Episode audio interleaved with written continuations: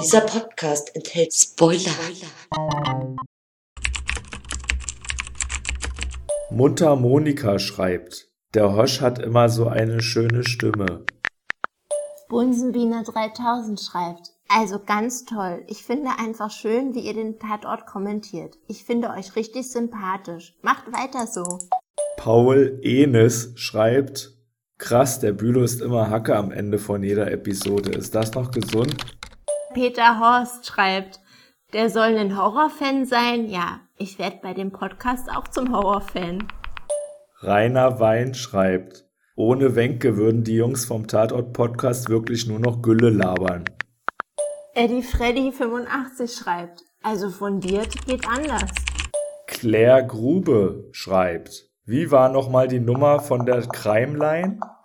Argumentativ 0815 schreibt, das ist der schlechteste Podcast aller Zeiten. Nicht mal die Audioaufnahme ist gute Qualität. Ellen Bogen schreibt 030 20 965 330 ist die Nummer vom Anrufbeantworter. Steht doch auf der Webseite. Wer lesen kann, ist klar im Vorteil. 0, nix schreibt. Einmal reingehört. Nie wieder.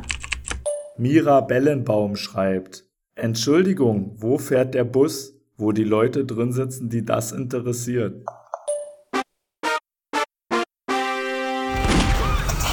Lasst uns starten. Liebe Freunde, hier sind Kommissar Hosch und Kommissarin Wenke wieder am Start.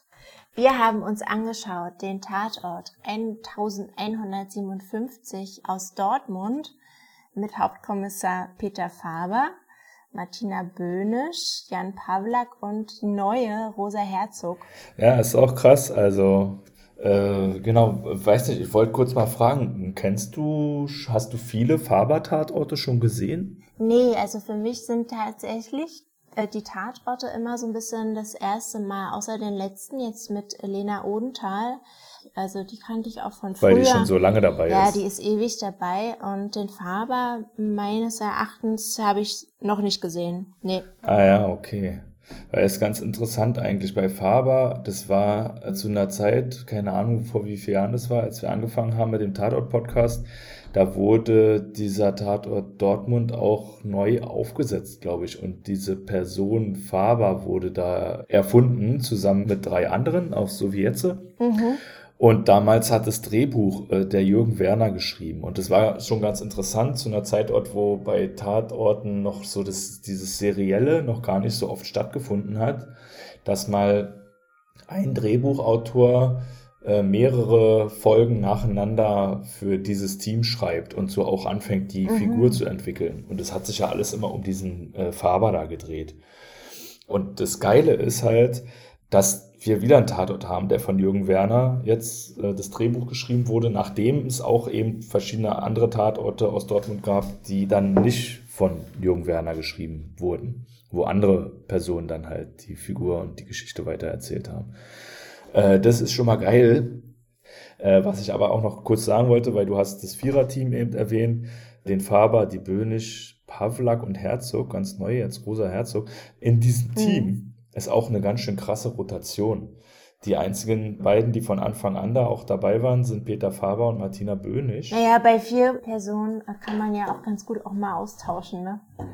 also wenn du dann so zwei Konstanten hast, ist vielleicht auch gut, die zu belassen, aber dann kannst du ja die anderen Personen, die vielleicht auch nochmal auch von ihrer Persönlichkeit anders sind, äh, dann auswechseln, die bringen dann nochmal eine neue Dynamik rein. Ja, auf jeden Also da hast du ja vielleicht auch nochmal so ein paar äh, mehr Freiheiten, wenn du da vielleicht alle paar Jahre mal die, die Leute austauschst. Zumal, glaube ich, die tragende Figur in diesen Geschichten dann doch auch immer der Faber ist. Also diesmal schon ein bisschen weniger, das war ganz interessant und auch ein ganz anderes Feeling, was er so vermittelt hat, die Figur. Aber das meiste ging halt schon dann auch immer um den Faber drumherum und deshalb kann man vielleicht auch ein bisschen einfacher die Figuren, die dann um ihn herum noch sind, äh, austauschen. Ähm, aber ich wollte noch mal zurückkommen drauf. Du hattest es gerade noch mal erwähnt im Vorgespräch. Es gab da eine Hörerfrage, ja? Genau. Also ich kann es noch mal ganz kurz zusammenfassen. Ja, es gab eine Hörerfrage und zwar war äh, konkret die Frage, wie wir hier zusammen aufnehmen. Also ähm, sitzen wir zusammen oder sind wir vielleicht irgendwie anders äh, vernetzt und nehmen hier auf. Ich glaube, es wurde auch angemerkt, dass am Anfang zum Beispiel meine Aufnahme total schlecht war. Es lag äh, daran, dass ich ein, äh, jetzt habe ich ein anderes Headset, das einfach zu nah an meinem Mund war und die Aufnahme, also das Programm, was ich benutzt habe, äh, schlecht eingestellt war. Das hat sich jetzt ein bisschen eingeruckelt. Ansonsten ist es so, dass wir äh, nicht zusammensitzen, sondern halt hier verbunden sind über Internet-Chat. Und, genau, Internet und, und jeder in, in sein Mikro schreit. Genau, jeder hat sein eigenes Setup auch. Deshalb klingen wir dann eben auch alle so unterschiedlich. Also ich glaube, ich äh, werde diesmal wieder sehr bassig und ein bisschen hallern klingen. Und Büde und Wenke klingen dann eben auch immer ein bisschen anders. Daran merkt man es auch, dass wir auseinandersitzen, weil wenn wir zusammensitzen würden, und diese Folgen gab es ja auch schon mal in der Vergangenheit, jetzt noch nicht mit Wenke, aber äh, auch mit anderen Podcastern dann, dann gibt's immer ein Konferenzmikrofon in der Tischmitte, was sich am, äh, als am einfachsten ah, ja, genau. herausgestellt das hat. Das wollte ich nämlich auch fragen, wie ihr das früher gemacht habt, ob ihr euch auch tatsächlich dann immer zusammengesetzt habt oder ob ihr das auch mal so gemacht habt. Ja, wir haben uns eher zusammengesetzt und haben nur ganz manchmal eine, so eine Online-Folge gemacht, wenn das zeitlich einfach nicht möglich war, sich auch zusammenzusetzen, weil das ja auch immer ein bisschen mit Hin- und Herfahrerei und so verbunden ist. Mhm. Äh, aber mittlerweile, genau, jetzt machen wir es nur noch online, dass wir uns treffen. Mal schauen, wenn dieses ganze Corona wieder vorbei ist, ob man sich dann nicht auch mal wieder zusammensetzt und dann das mal wieder in Persona zusammen aufnimmt. Aber so geht's ja auch ganz gut. Ne? Warum nicht? Funktioniert würde ich sagen. Und dann hattest du mich noch gefragt, weil ich das auch das letzte Mal oder die beiden letzten Male erwähnt hatte, wie ich den Tatort am liebsten gucke. Also die Frage gebe ich auch auf jeden Fall nochmal zurück. Ich wollte aber noch kurz sagen, dass ich den Tatort ganz gerne in der Hörfassung gucke. Und am allerliebsten würde ich den sogar noch mit Untertiteln gucken. Also es gibt in der Mediathek da auf ARD dann immer verschiedene Versionen von dem Tatort. Das, ich glaube, drei verschiedene Videos. Der eine ist Hörfassung, der andere ist, weiß ich nicht, und der äh, ganz normale Tatort. Äh, ich mag das irgendwie gerne mit Hörfassung zu hören, weil die Informationen auch nochmal anders vermittelt werden was sich da auf dem Bildschirm abspielt. Ähm, da werden Sachen manchmal auch erklärt, die man als wenn man nur die normale äh, Sehfassung schaut, äh, gar nicht mitbekommt. Zum Beispiel wie beim letzten Mal die Kurt-Schumacher-Brücke. Oder das sind auch ganz, das können andere kleine Details sein, die ich äh, beim Hinschauen gar nicht sehe, mhm. die der Erzähler dann aber vermittelt. Manchmal sind es sogar Gesichtsausdrücke oder irgendwas anderes. Und am liebsten würde ich es dann auch noch äh, mit einem Untertitel sehen, um noch weniger zu verpassen, weil, und das ging mir auch bei dem Tatort jetzt so, äh, in Dortmund, da vor allen Dingen äh, der junge männliche Kommissar Jan Pavlak, die Figur Rick O'Connor hat die gespielt, da war manchmal so ein Nuscheln dann drin gewesen. Und dann ging es um seine Frau, ist alles in Ordnung? Und dann hat er da irgendwas genuschelt und dann habe ich überhaupt nicht verstanden, meine Frau ist tot oder äh, meine Frau ist tödlich so. oder unglücklich oder irgendwie. Und ich habe gedacht, was, jetzt ist seine Frau auch noch tot? So, und musste mehrmals so zurückskippen. Die ist ein Junkie, hat er gesagt. Ja, und da, da hat er aber ganz am Anfang irgend so ein Wort benutzt äh, und ich musste mehrmals zurückskippen, weil ich es einfach nicht verstanden habe. Ah, und okay. es waren zwei, drei Situationen auch in diesem Tatort und da wünsche ich mir dann immer noch so einen Untertitel dazu, damit ich nochmal ganz genau mitlesen kann, was die auch sagen. Mhm. Also das Maximum an Informationen äh, gucke ich mir dann gerne den Tatort an. Und du? ja, perfekt. Ja, ich gucke es mir so an. Also tatsächlich ohne alles, also äh, ohne Erzählerstimme. Ja, ich habe es noch nicht ausprobiert. Aber das werde ich das nächste Mal machen. Und ich habe immer verstanden, äh, weil du meintest Audiofassung, dass das wirklich wie ein Hörspiel ist. Mhm. Also man sieht keine Bilder, sondern man hört sich dann den Tatort an. Und deswegen ist der vielleicht manchmal sogar besser, als das, wenn man nochmal das visuell sieht, weil man viel mehr Kopfkino hat. Ja. Ja, da spielt vor allen Dingen auch die Story eine große Rolle. Aber es ist natürlich auch wichtig, also so eine Hörfassung sollte ja auch möglichst gut sein und natürlich diese Atmosphäre, die da im Tatort äh, stattfindet, auch irgendwie ein bisschen drüber transportieren. Das sind ja manchmal auch so Informationen, dann, also gerade jetzt ist Zeitlupe und es ist Qualm in der Luft und irgendwie das so beschreibt auch, was da eigentlich gerade passiert. Ist jetzt tags oder ist jetzt nachts, scheint es jetzt Sonne oder so. Muss natürlich auch dann gut gemacht sein, wa? Mhm, ja. So, Ja. jetzt lass uns Genau. mal über diesen Tatort sprechen. Unbedingt. Genau, dann würde ich sagen, dann fangen wir mal mit dem Schnellschuss an, ne? Ja, wie fandest du den, den Tatort so in ein, zwei Sätzen mal kurz runtergebrochen? Also ich muss schon wieder sagen, ich bin, ich habe auch die Rezension von Matthias Dell in der Zeit schon vorab gelesen und habe auch schon wieder gedacht, oh oh, was kommt denn da, weil die Story auch wieder so runtergemacht wurde. Und ich habe mir das dann aber angeguckt und habe irgendwann am Ende so ein krasses Aha-Erlebnis gehabt. Und an was mich das Ganze eigentlich erinnert. Und zwar an diese Ausschreitungen 2018 in Chemnitz. Und dafür fand ich es dann schon irgendwie wieder, ich fand es eigentlich gut, ja. So. Also ich fand's auch gut. Ähm, ich habe auch vorher die Rezension gelesen, aber nur zur Hälfte und dachte so, oh nee, das wird jetzt so richtig verrissen. Ich glaube, ich lasse mich einfach mal jetzt drauf ein und guck mir es einfach mal an, mh, weil es ja thematisch auch ein bisschen ähnlich war zu dem wie der letzte Tatort aus Ludwigshafen. Und als ich Mhm. das dann gelesen habe, dachte ich so, ah nee, aber vielleicht äh, guckt man sich das erstmal an, ohne da jetzt mit irgendwelchen Vorbehalten reinzugehen. Also du meinst jetzt schon wieder Nazis. Ganz genau. Und der Bülow, der hatte das ja das letzte Mal auch schon angekündigt und da war ich auch wenig begeistert von. Mm, Aber ich Ja. finde tatsächlich im Vergleich jetzt auch zu dem letzten Tatort haben sie das Thema sehr gut behandelt. Es war auf jeden Fall ein bisschen tiefgründiger, nicht so schwarz-weiß und war auf jeden Fall ein bisschen differenzierter dargestellt, die ganze Thematik. Ja, total. Und daher hat es äh, mir eigentlich auch ganz gut gefallen. Also ich würde sagen, auch so, ich vergebe ja gerne Punkte. Also ich würde schon fast Ja. sagen, so acht von zehn sogar. Boah, krass, das ist ja richtig gut schon. Ja, ich fand den gut. Ich habe am Ende auch richtig mitgefiebert. Ich fand die Szene Ja, dann ja. auch krass ähm, mit der Demo und die ganze Stimmung und so. Und Äh, ich habe auch mit den Schauspielern mitgefiebert. Ähm, ich fand die auch, die haben echt super gespielt. ja, Der Faber ist auf jeden Fall mein Kommissar. Den fand ich richtig gut. ja. ja, äh, also von daher, ja, ich, äh, ich f- fand gut. Ich war sehr gut unterhalten. Oh, geil. Also ist ja schon mal schön. Wir fanden den beide relativ gut. Dann lass uns doch jetzt mal rauskramen, was für Figuren, Szenen oder andere Techniken uns da besonders gut gefallen haben.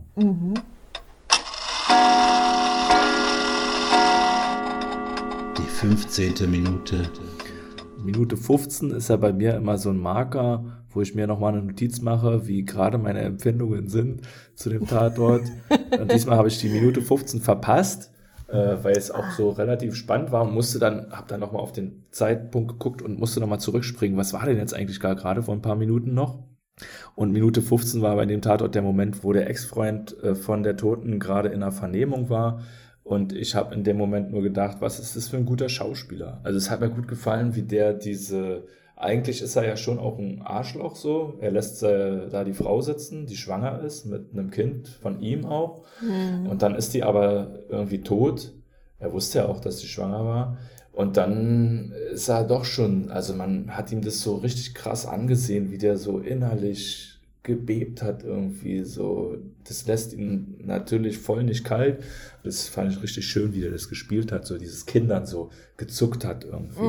Und auch wie er auf die Fragen geantwortet hat, so richtig so ein bisschen crazy auch so. Also er hat gemerkt, er ist gerade irgendwie nicht so gut drauf.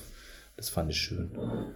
Ja, also ich fand eh auch äh, hier nochmal zu erwähnen, auch die schauspielisch, sch- spielerische Leistung insgesamt äh, sehr gut äh, von allen.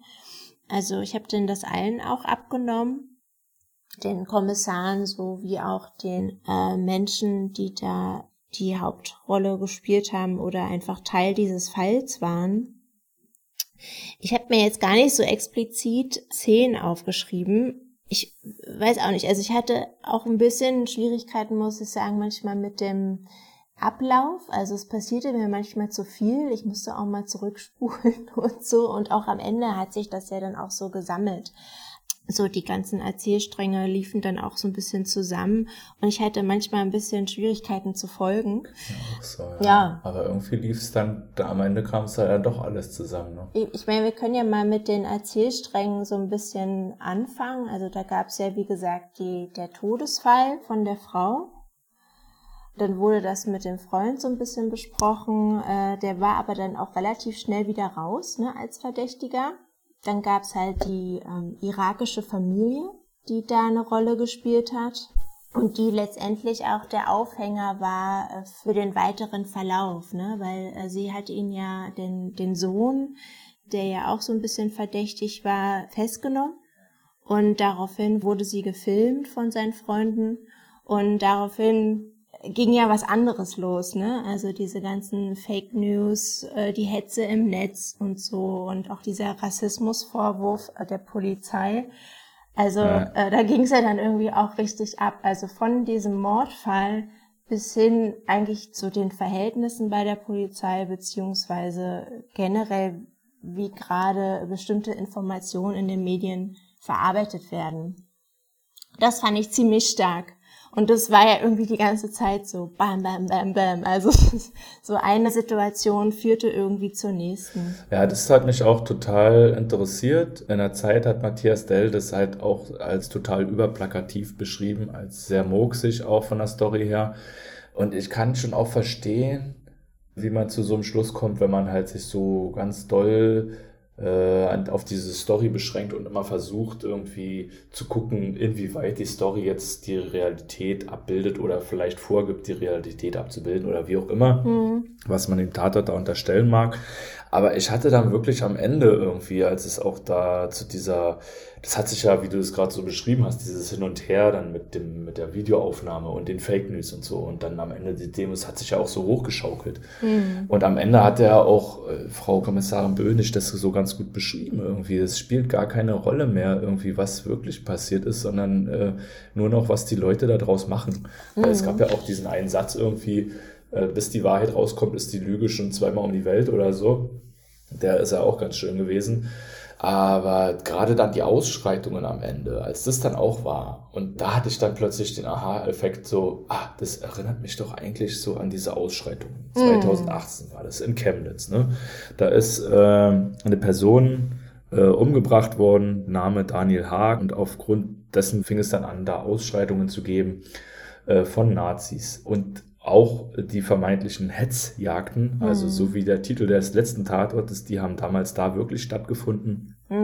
Und wenn man sich das Ganze auch mal auf Wikipedia anguckt, da gibt es auch einen Artikel drüber, Ausschreitungen in Chemnitz 2018, da gibt es auch einen Unterabschnitt, der Tod von Daniel H., dann ist es eigentlich ziemlich krass, also dass dieser Daniel H., dessen Vater wohl aus Kuba stammte und Daniel H., der selber dunkler Hautfarbe war und manchmal auch mit so einer Art Kose, eine Verniedlichung von dem N-Wort benannt wurde, dass der dann irgendwie als äh, Märtyrer herangezogen wurde, was dann, dann zu den Ausschreitungen geführt hat. Ne? Also mh, und äh, da gab es dann auch wohl so einen Artikel in dieser Philosophiezeitschrift Cicero, äh, dass man könnte fast so ein bisschen sagen, dass die Nazis geklärt haben, wann man endlich als Deutscher gilt. Und zwar dann, wenn man von Ausländern umgebracht wird oder so. Ist völlig egal, woher du ursprünglich kommst oder was dein Background ist oder, oder Vordergrund ist.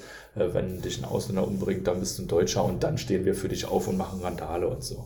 Völlig unabhängig von der ganzen Story und was da vorher passiert ist oder nicht passiert ist. Und wie das dann zum Anlass man- genommen wurde für sowas und was da auch draus geworden ist. Ich wollte gerade sagen, dass sich manche Menschen einfach einen Anlass suchen, ne? Und das hat man ja, Ja. hier ja auch sehr gut gesehen. Da wurden einfach Sachen rausgegriffen, jetzt auch äh, mit der äh, Linksaktivistin, äh, auch ein gutes Beispiel, ne, die sich da auch so ein bisschen ihre Welt zusammenbaut und sich was rausgreift, um Ja. darauf halt äh, auch ihre Weltanschauung irgendwie aufzubauen oder dass sich sieht sich da bestätigt, ne? Also es ist ja dann auch immer so, was suche ich mir raus? Wie kann ich mein Weltbild noch bestätigen, ohne es vielleicht mal zu hinterfragen?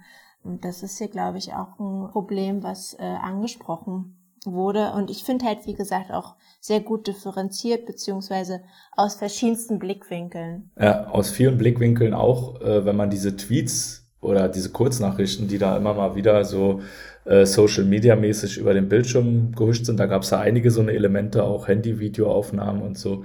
Äh, wenn man diese Tweets da gesehen hat, also das erinnert mich halt auch ein bisschen an Twitter, wenn man da so an aufgeheizte Diskussionen mal reinschaut was die Leute so von sich geben. Das ist einfach diese verschiedensten Meinungen, aber halt auch ziemlich extrem und starke Ausdrucksweise irgendwie. Mm. Und das kommt alles zusammen zu so einem riesen Ball. Und wer hat denn dann eigentlich recht? Irgendwie jeder beansprucht für sich irgendwie äh, da den Weisheit letzten Schluss zu haben. Ja, ist auch interessant, weil es ermöglicht eigentlich gar keine richtige Diskussion. Ja. Ne? Jeder gibt halt nur seine bestätigt Meinung. Bestätigt sich nur. Ja. Genau, bestätigt sich nur und so ein richtiger Austausch ist eigentlich gar nicht möglich. Weil manchmal hat man ja auch so Nachrichten, da ist man emotional und man will, würde eigentlich gerne mal mit demjenigen sprechen, man hat aber diese Möglichkeiten gar nicht. Also äh. ist mir selber auch schon passiert. Das finde ich auch, auch immer so schwierig, weil manchmal, also so ein Austausch, ne, also da gehört da wirklich schon auch viel dazu, äh, sich aufeinander zuzubewegen. Und ich finde auch manche Sachen sind keine Meinung, so, sondern das ist dann wirklich Rassismus. Das ist menschenfeindlich mhm. oder was weiß ich. Das ist einfach auch ja. Naja, meistens ist es halt auch einfach nur abreagieren, ne? Also deswegen, die Leute sind ja meistens gar nicht darauf bedacht, dass es um einen Dialog geht, sondern ich reagiere mich jetzt hier einfach mal ab. Ja, das finde ich scheiße. Ja. ja, ganz genau, ich finde das auch. Und dann bestätigt man sich so gegenseitig, weißt du? Und das hat auch gar nichts mehr mit Dialog oder so zu tun, sondern es ist eigentlich nur abreagieren.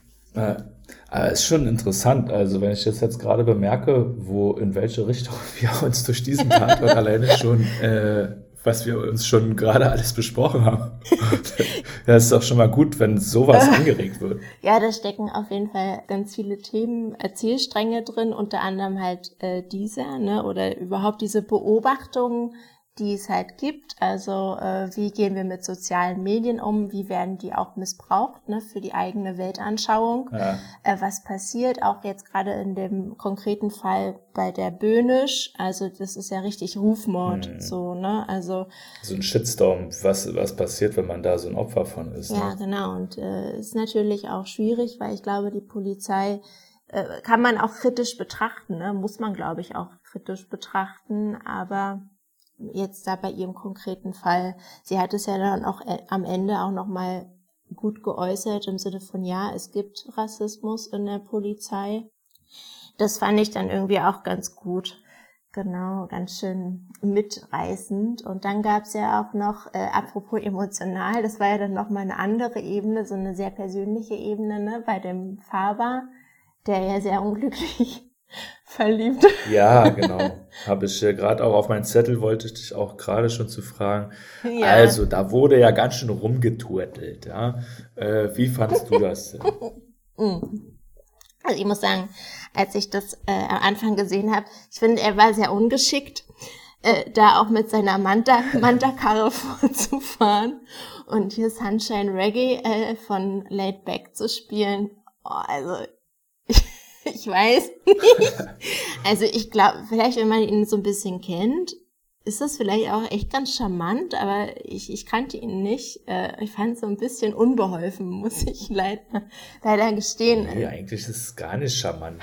Ja, ich kann mir schon vorstellen, dass es vielleicht Frauen gibt, die das ganz witzig finden. Vor allen Dingen diese Manta-Karre und dieser Song, das passt ja auch gar nicht zu ihm. Also wenn man ihn so sieht, ja. ne? Wenn man ihn so sieht, genau, und auch wenn man die Figur äh, Peter Faber noch kennt aus der Vergangenheit, äh, wie er auch initiiert wurde, wie er sich auch immer aufgeführt hat als Figur. Sein Background ist ja der, dass er Frau und Kind hatte und die sind irgendwie umgekommen. Ich weiß nicht mehr, ich glaube, keine coole oh. Sache.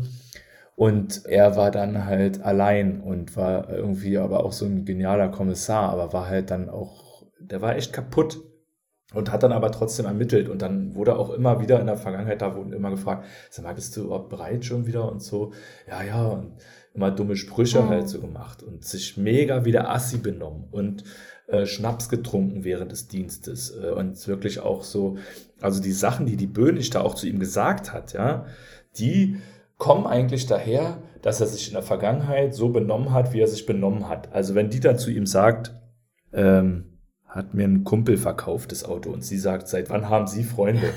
Äh, so, also das ist schon ganz schön krass eigentlich auch, ne? Aber die ist natürlich mittlerweile so abgeklärt von der Person Faber, dass die ihm sowas einfach an den Kopf knallt. Weil der Faber selber in der Vergangenheit und von seinem Naturell äh, her halt ständig auch so eine Sachen rauspfeffert. Ne? Das sieht man ja auch, wenn er in Vernehmung war, zum Beispiel bei der irakischen Familie, wie er sich da benommen hat, oder ganz am Ende auch, als er dann diesen Computerfachverkäufer dann halt so konfrontiert hat mit seinen Taten irgendwie, wie er da auf diese Leute zugeht, was der denen so an den Kopf knallt, ist ja auch schon ganz schön krass. Ne? Und so ist er in der Vergangenheit eigentlich immer aufgetreten. Dadurch wirkte er auch ein bisschen genial und hat dann auch immer krasse Ergebnisse erzielt, weil es ja auch so ein bisschen, er hat so die Leute herausgefordert, er hat die aufgestachelt, er hat die provoziert so und dadurch sind, passieren ja Sachen irgendwie. Wenn Teilchen in Unruhe sind, stoßen die zusammen und dann passiert irgendwas und das hat er immer so forciert, allein durch seine Art. Und dass er halt auch wirklich so ein, ja, keine Ahnung, also das Wort Penner fiel ja auch jetzt hier in dem Tatort. Ich, ich schlafe ja nicht in Klamotten wie sie, ne, hat der Bönig dann auch noch zu ihm gesagt oder so. Äh, und so ist er halt aber halt drauf. Und deshalb stinkt es dann auch so ein bisschen da in dem Auto. Hm, und jetzt auf einmal ist er an einem Punkt, glaube ich, oder äh, da ist eine Person mit dieser Frau Martina Bönig, mit der Kommissarin Bönig, die eigentlich ihn zum ersten Mal so nimmt, wie er ist irgendwie. Und jetzt verliebt er sich dann auf einmal in sie hm. und verändert sich dadurch aber. Und das hat er nämlich in dieser krassen Folge äh, gemacht. Also so wie der da rumgeturtelt ist und auch so teilweise so unsicher und so dieses knabenhafte, ich bin verliebt und mach dumme Sachen irgendwie so und zwei Essen holen und dann aber nicht reingehen können, weil der andere da ist und so. Also das ist was total neue Facette von ihm, die da reingekommen ist. Und auch ein ganz schöner Spagat, finde mhm. ich, weil eigentlich ist er ja immer doch noch irgendwie ein Arschloch, nicht mehr so doll, das hat man nicht mehr so doll gemerkt. Und gleichzeitig ist er aber verliebt, ausgerechnet jetzt in die Person, die ihn eigentlich mehr oder weniger aufgrund dessen, dass er so ein Arschloch ist, zwar verstanden hat, aber glaube ich auch schon komplett längst abgeschrieben hat. Die Böhnisch nimmt den so hin wie das Wetter halt. Der ist halt einfach da, der labert einfach Mist. Und wenn ich mit dem zusammen irgendjemand befragen gehe und der macht seinen Mund auf, dann äh, kommt da auch manchmal Müll mhm. bei raus oder so. Und das ist eigentlich eine interessante Entwicklung gewesen. Und du erinnerst dich bestimmt auch an die Szene, als sie bei dem Computerfachverkäufer, wie war der Name nochmal? Janowski. Der lebte da in seinem Laden und er hatte dann eine Luftmatratze und eine Pflanze. Und zwar eine ganz bestimmte Pflanze, ne? Den Kaktus. Und wir haben auch noch einen Kaktus gesehen. Und auch bei Faber auf dem Schreibtisch steht ein Kaktus. Und das war immer so, das Sinn, so ist er halt, so wie so ein Kaktus, ne? Außen stachelig. Keiner kommt ran, keiner kann ihn anfassen, weil er natürlich innerlich, was weiß ich, traumatisiert, verletzt, was auch immer ist, durch den Tod seiner Familie. Und das äh, so ein bisschen versinnbildlicht mhm. hat irgendwie durch den Kaktus. Und dann kommt da jetzt auf einmal dieser andere Typ, äh, dieser Jankowski mit seinem Computerladen und der hat auch so ein Ja, Kaktus. das ist, ich fand eh, da war so eine äh, starke Parallele zwischen den den Figuren. Ne? Die haben sich ja auch sofort verstanden. Ja, ne? voll. Ähm, und das hat man ja auch gemerkt, da gab es so eine Chemie ja. zwischen den beiden. Und es sind halt so ein bisschen arme Säue, so ein bisschen, ne? So vom Leben enttäuscht, äh, haben was verloren, also auf jeden Fall der Janowski sein Geschäft, also seine ja. Existenz und äh, Faber ja anscheinend seine Familie und dadurch sind die beide so ein bisschen kaputt. Und das hat sich natürlich dann auch so ergänzt oder die haben sich dann wahrscheinlich dadurch auch verstanden. Ey, ich kenne dich, ja, ich kenne dich auch. ja, echt krass, jetzt wo du das sagst. Also gefällt mir das Drehbuch auch immer besser. Also Hut ab, Jürgen Werner an das Drehbuch. Vielleicht hat der da wirklich eine Figur reingebracht, in der sich der Faber spiegelt und sieht sich zum ersten hm. Mal irgendwie selbst oder sowas. Keine Ahnung beziehungsweise er fängt sich ja überhaupt das erste Mal so richtig selbst an, mit sich selbst zu beschäftigen, dadurch, dass er da verliebt ist, an die Böhnisch irgendwie, ne? Und äh, dann ja auch so wirklich dem zur Sprache kommen, was weiß ich, du duschst nicht, du stinkst. Ja, weil sie ja auch auf ihn reagiert, ne? Und äh, das macht ihn ja auch so unsicher. Aber mich wundert gar nicht, dass er dann so ähm, ja so unbeholfen überhaupt auf sie zugeht, gerade mit seiner Vorgeschichte. Also, dass er da Schwierigkeiten hat, also wieder mit ja. jemanden anzubandeln und dann vielleicht denkt, okay, hier mit so einer Karre kann ich die vielleicht rumkriegen. Darauf stehen die Frauen. Keine Ahnung. Ja, so ein Schwachsinn. Ja. So eine hässliche Karre Oh. auch, wa? Ja, also, was für ein Auto. Und da hat er aber auch in der Zeit in der Rezension was äh, Schönes gestanden, da in der Kritik, dass dieses Auto und dieses Kassettendeck vielleicht so die heile Welt symbolisieren sollen, in Form von Vergangenheit, in der Vergangenheit, als es noch dieses tolle Auto gab, Mm. als man noch Kassetten gehört Mm. hat, so. Und nicht alles auf Abruf, klick, klick, klick und Naja, so. aber ja, aber das Auto, also wenn man es ja jetzt sieht, ist es halt in die Jahre gekommen. Es wirkt albern, da mit so einem Opel Manta rumzufahren. Also es ist ja Und auch war am Ende im Arsch. ja genau und hat seinen Ruf ja auch so ein bisschen weg. Und wie gesagt, das passt überhaupt nicht Stimmt, zu als dir. Polokarre. ja, ja. genau. Und am Ende springt der Wagen. Und das war wirklich auch ein bitteres Ende. Also da dachte ich mir, oh Mann, das arme Schwein. so, sie steigt nicht in sein Auto, weil äh, sie abgeholt wird von dem KTU-Spezialisten, ne? Ähm, ich wollte nur eine Sache kurz nochmal ansprechen, bevor wir uns gleich mal einen Anrufbeantworter abhören. Äh, ich habe ja eigentlich habe ich noch Keller im Dach, aber lass uns andermal drüber sprechen. Dann habe ich hier noch die verbrannte Leiche und auch die Effekte dabei. Lass uns vielleicht erstmal zu folgender Sache kommen. Minute 30 habe ich mir aufgeschrieben. Mund-Nasenschutz, Mm. drei Ausrufezeichen. Corona ist im Tatort angekommen. Ja, genau. Wir hatten ja noch drüber gesprochen. Ne? Wann wird es thematisiert? Äh, es wurde ja immer nur äh, thematisiert im Sinne von, es wurde gedreht. Die Tatorte wurden zu Corona-Zeiten gedreht. Äh, und dann war vielleicht mal eine Nachricht im Film, ähm, stand da was von Corona oder jemand hatte eine Erkältung, aber es wurde Ja, nie richtig. irgendjemand hatte einen Schnuppen oder sowas. ja, ja, ne? genau, thematisiert und jetzt ist es angekommen. Genau. Ja, und zwar auch so richtig, äh, nicht nur Mund- und Nasenschutz auch, sondern eben wirklich auch, ähm, ja, ich lebe hier in meinem Laden, seit Corona bin ich pleite. Also schon voll eingeschlagen. Hm. Cool, lass uns mal den Anrufbeantworter abhören. Ja, genau.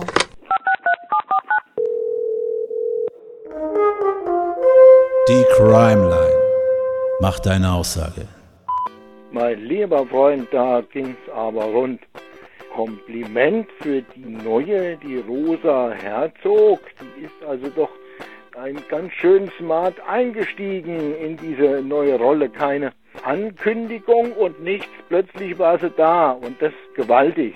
Gut, toll. Mir hat der Tatort sehr gut gefallen. Es gab Polizeigewalt, es gab Fake News, es gab alles Mögliche und das ist meiner Meinung nach auch gut behandelt worden. Also ich hatte nicht den Eindruck, dass irgendwas too much ist. Es war alles in Ordnung und es bleibt immer so die Frage, man sieht ja schon Bilder mit anderen Unterschriften im Netz oder Videos mit anderen Unterschriften, um irgendwas total zu verfälschen. Und ich frage mich bei so Dingern, ist das Science Fiction oder haben wir das eigentlich schon? Und der Film ist nur ein Abbild von dem, was da draußen vielleicht wirklich schon rumkreiselt und kursiert. Das fragt man sich dann, so ging es mir bei dem Tatort. Wie gesagt, sehr gut gefallen und ich bin gespannt, wie ihr den einschätzt. Ja, also das hat ja ein bisschen auch unsere Aussagen bestätigt, oder? Ja, auf jeden Fall. Da ist der Anrufer zum gleichen Schluss gekommen wie wir und hat auch Gefallen daran gefunden, wie das, was da draußen passiert, aufgegriffen wurde. Und eine Sache hat er auch erwähnt, und es wäre genau das gewesen, worauf ich gerne mit dir zu noch äh, sprechen wollte. Rosa, die neue Kommissarin, Mhm. ja. Äh, das war auch dann ich habe mir das hier notiert, da war ich dann, musste mal kurz zwischendurch auf Klo und Pause machen und dann saß ich da kurz, stripp, strapp, strull und habe mir so gedacht, oh krass eigentlich, da ist ja jetzt diese neue Kommissarin und sag mal, wie, wie wurde die denn eigentlich eingeführt? Ich bin die Neue. Und dann bam, gleich Leiche, gleich äh, ins Kommissariat und gleich Fakten Mm. und interessante News da aus dem Internet rausgezogen Mm. und so. Also da war gar nichts irgendwie von wegen ja, hier ist die neue und jetzt gibt's erstmal, was weiß ich, keine Ahnung, belegte Wettbrötchen oder zum Einstand oder irgendwas. Äh, und hier ist dein erster Fall und du kennst dich noch nicht so aus und so, äh, sondern die wurde mit wirklich so richtig äh, direkt ins kalte Wasser geworfen. Ja, ich weiß nicht, vielleicht ist das einfach Einarbeiten bei der Polizei. Man kriegt einen Anruf, man kriegt einen Termin, okay, du gehst jetzt zum Tatort. Okay, alles klar, gehe ich mal zum Tatort und bin jetzt hier einfach mal gleich am Ermitteln. Ist ja meine Aufgabe. Und so lernt man sich dann halt auch kennen äh, während der Arbeit. Ne? Es gibt keinen Onboarding-Prozess, also das ist der Onboarding-Prozess, ne? gleich mal eine Leiche untersuchen. Aber ja, die äh, war auf jeden Fall cool, fand ich. Also auf jeden Fall auch ein gutes Gegenstück zu den schon etablierten. Total. Und die war auch, wirkte sehr smart, war auch menschlich. Also ich fand die echt gut. Also bin gespannt. Also, ja. also überhaupt diese ganze Konstellation, die vier Leute, das hat echt gut funktioniert, obwohl die so unterschiedlich sind. Ne? Ja, stimmt. Ja. Und bei dem Jan Pavlak heißt ja, ne? Da habe ich erst gedacht, hm, so ein komischer Hipsterbulle. Also den ja. fand ich erst super unsympathisch, aber den mochte ich dann auch. Also auch wie er jetzt mit der ganzen Situation zusammenhängt und so, das fand ich auch ziemlich gut. Und auch wie er reagiert hat, also es hat für mich echt funktioniert, so die, die Rollen. Und ja. auch sie jetzt als, als neue Kommissarin Fand ich gut. Äh, was ich auch wieder komisch fand, ist äh, dann zum Beispiel, dass Faber dann da so einen komischen Satz rausgehauen hatte, irgendwie, ob wir überhaupt zusammenpassen. Ne? Also das ist auch voll der untypische Faber gewesen, aber in dem Moment ist er auch, glaube ich, seiner Kollegin genau. König beigesprungen, die ja nun mal verliebt ist Ah, sonst hätte der sowas. Ja, ja, ne? ganz genau. Der ist, der war in die verliebt, der, der hat sich Sorgen um die gemacht und so. Und klar, dann musste er ihren Spruch drücken. Ja, ja. Also das, ja, das habe ich schon. Ganz schön fies, auch gerade der neuen Person dann sowas da reinzudrücken. Aber wie du auch sagst, also ich habe mich schon auch gewundert. Äh, ich dachte irgendwie, man kommt dann da neu ins Team und dann wird einem erstmal gesagt, was ihre Rolle ist mhm. und was genau die Aufgaben. Aber offensichtlich scheint es ja alles klar zu sein.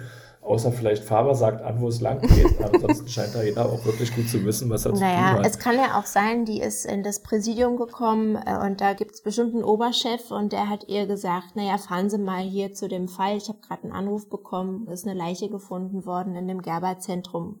Gehen Sie mal dahin. So, das kann ich mir vorstellen. Ich kenne das auch von meinem Job. Man nimmt die Leute erstmal mit auch. Ne? Also man geht in ein Meeting oder so, man guckt sich die Sachen auch vor Ort an, was auch immer man gerade macht. Aber das, ja. so kann ich mir das Szenario vorstellen. Genau, und am Ende flossen diese ganzen Erzählstränge, äh, die wir da so hatten, irgendwie zusammen. Wie überrascht warst du, dass es dann der Jankowski ja. gewesen ist? War ich überrascht? Nö, weil ich hatte zwischendurch ähm, gar nicht jetzt noch so irgendeinen Verdächtigen, weil ich fand die ganzen anderen Erzählstränge interessanter. Also welche Dynamiken löst das Ganze aus? Also diese ganze Fake News Geschichte, auch immer diese Einspieler zwischendurch, diese YouTuber-Videos, Ne? Also das spitzte sich ja immer mehr zu. Und dann halt diese Liebesgeschichte und auch die Martina Böhnisch, wie die quasi damit zu kämpfen hat mit der Situation und mit der falschen Beschuldigung und so. Also da, da passierte so viel nebenbei, was ich interessanter fand. Dann hat mich der Fall da auch so ein bisschen verloren. Also wenn wir jetzt nur über den Mordfall reden, ich fand es nachvollziehbar, den da jetzt auch einzuführen oder ihn auch als Täter darzustellen. Also so der ganze Plot war für mich dann auch schlüssig. Der war halt, wie gesagt, gescheitert und dann ähm, fühlte er sich beleidigt in der Art und Weise, wie die Anna Slomka mit ihm umgegangen ist. Und dann war er halt einfach, okay, hat er sie umgebracht. Ja, kann man so hinnehmen.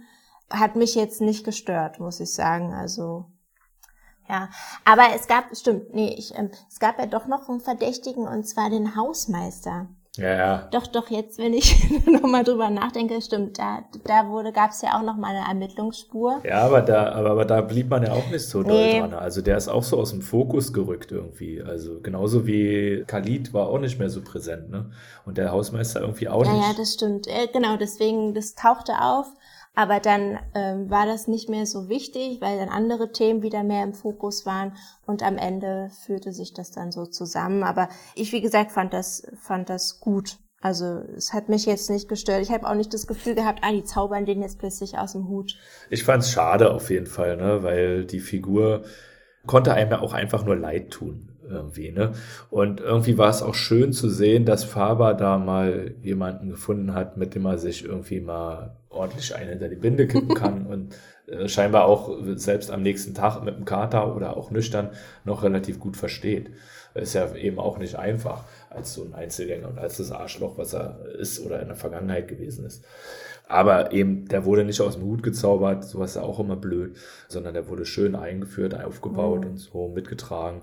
Und dann ist man ja auch schon eher, also ich war schon auch überrascht, dass er das dann war. Also irgendwie konnte ich es mir schon auch so ein bisschen denken, aber ich war auch überrascht so, dass die Person, die einem Kommissar so nahe stand, das dann gewesen ist. Naja, wahrscheinlich auch. Und das finde ich aber ja so gut, was der Tatort macht, ähm, dass man eine Sympathie zu dem aufgebaut hat. Ne? Ja. Und das ist ja genau das, was der Tatort macht. Also nicht dieses Gut und Böse, Schwarz-Weiß.